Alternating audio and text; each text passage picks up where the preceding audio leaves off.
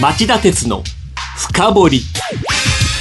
皆さんこんにちは。番組アンカー経済ジャーナリスト町田鉄です。皆さんこんにちは。番組アシスタントの杉浦舞です。今日は4時からの町田鉄の深掘りフロントページでお伝えしましたように異例ずくめのアメリカ大統領訪日得をしたのは日米どっちだと題してお送りします。アメリカのトランプ大統領は令和になって最初の国賓として今週火曜日までの3泊4日の日程で来日しましたアメリカ大統領が4日間も日本に滞在したのは2007年7月あ2008年7月に北海道洞爺湖サミットに出席するため来日したジョージ・ブッシュ大統領以来実に11年ぶりのことでした。トランプ大統領は滞在中、まあ、実にさまざまな話題を振りまきましたね、はい、来日にあたって警視庁は神奈川千葉両県警の協力を得て最大で2万5千人を動員し24時間体制で警備に当たりました。これはアメリカ大統領の来日としては過去最大規模だったんですその一方政府は安倍総理が日本を代表するプロゴルファーの青木功氏を呼んでトランプ大統領の好きなゴルフで接待したり大相撲の千秋楽を観戦して新設したアメリカ大統領杯を手渡したり炉端焼きでディナーを取ったりとまあ至れり尽くせりのおもてなしに努めました。そして国賓としての来日ですので大統領夫妻のために天皇陛下が宮中晩餐会も開く一幕もありました。確かに話題の豊富なアメリカ大統領の来日でした。期間中に警備に伴う交通規制や渋滞で困ってないかなと思って聞いてみたんですけど、えタクシーの運転手さんって意外にトランプさんトランプさんに好意的な人が多くてびっくりしましたよ。そうだったんですね、うん、そこで今日はこの異例ずくめの接待の評価も含めまして日本とアメリカのどちらにとってより実り多いものだったのか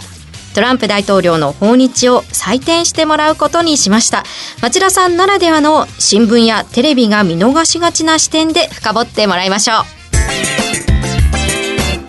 う。町田鉄の深掘長引く低金利。資産運用にお悩みの皆様ファンドラップをご存知ですか？ファンドラップは分散投資による安定的な運用と管理を専門家に任せる人気の資産運用サービスです。大和証券では人気の大和ファンドラップに加え、付加価値の高い大和ファンドラッププレミアムや、インターネットで手軽な大和ファンドラップオンラインを取り揃え、お客様に最適な資産運用をご提供いたします。ファンドラップは大和証券。詳しくは大和ファンドラップで検索、またはお近くの大和証券まで。大和ファンドラップ、大和ファンドラッププレミアム、大和ファンドラップオンラインによる取引は、価格の変動等による損失を生じる恐れがあります。お申し込みにあたっては、契約締結前交付書面をよくお読みください。大和証券株式会社、金融商品取引業者、関東財務局長、金賞第108号。今日の深掘り。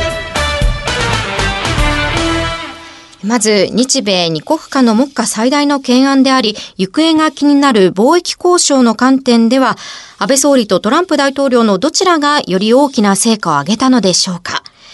トランプ大統領が来日3日目に行われた日米首脳会談の冒頭で、いきなり多分8月には我々は何かを発表できるのではないかと思うと発言しまして、日本側が随分慌てたという報道もありましたね。うん、あの英語で言うと、I think we'll be announcing something probably in August ってやつですよね。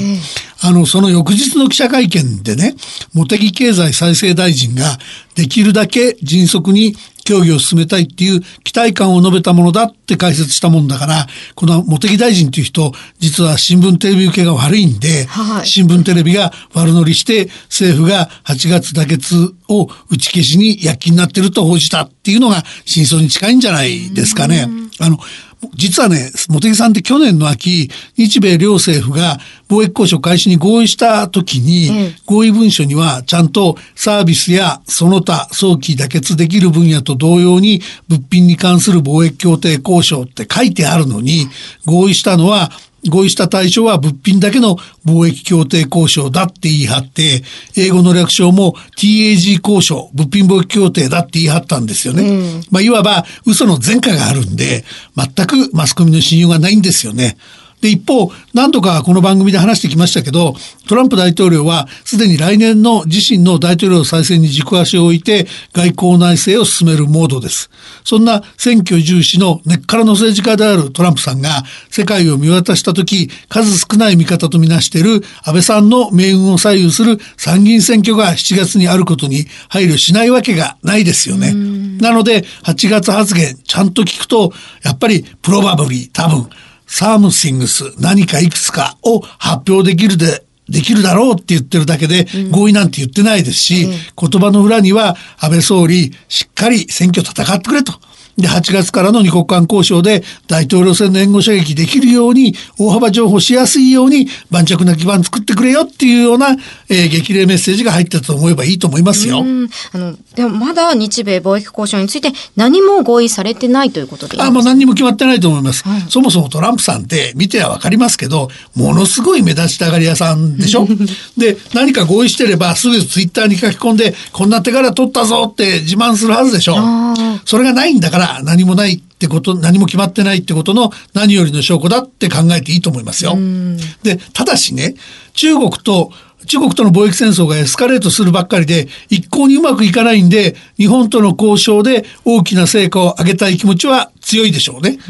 で、期待を裏切ると、えー、大変な報復を受けるリスクも否定はできないと思います。なんか地雷があるんですか？はい。あの、そのことがはっきり読み取れたのは月曜日の日米首脳会談後の記者会見です。昨年秋の日米首脳会談後の共同声明に、日本としては農林水産品について過去の経済連携協定で約束したが、約束したことが上限だって書いてあって、アメリカはこれを尊重するっていう趣旨になっているので、うん、そのあたりを根拠に総理はこれまで繰り返し農産物関税で TPP 以上の情報はしないって説明してきたんですね。はい、で、それと同じことを今回の月曜日の記者会見でも繰り返した途端ですね、トランプ大統領にあの噛みつかれちゃったんですね。はい、大統領はその記者が次の質問に移ろうとするのを遮って重要な点を付け加えたいと。私は TPP、環太平洋連携経済協定とは何の関係もない。私はアメリカの問題で他人が署名したものには縛らないって声荒げたんですよ。この発言の意味ですけど、TPP はオバマ前大統領が署名したもんで、トランプ大統領が脱退したものだから関係ないっていう意味だと解釈できます。で、えー、米中貿易戦争で、えー、農産物に報復関税かけられて、トランプ大統領の支持者の多いアメリカの農家は破産する人が増えてるんですね。うん、なので、えー、日本は TPP なんかにこだわらず、ここしっかり譲歩してくれないんなら、その地雷というか、報復措置として、日本の自動車への高い関税の上乗せ、輸出数量の自主規制、為替条項の新設など、えー、厳しい要求を次々持ち出すぞと、そういうことがあり得ることをはっきり示したと見るべきでしょう。ねう。一方、安全保障、軍事面はどうでしょうか？トランプ大統領はアメリカ大統領として初めて海上自衛隊の自衛艦に乗り込みまして、日米間の軍事同盟の強固さを世界にアピールしました。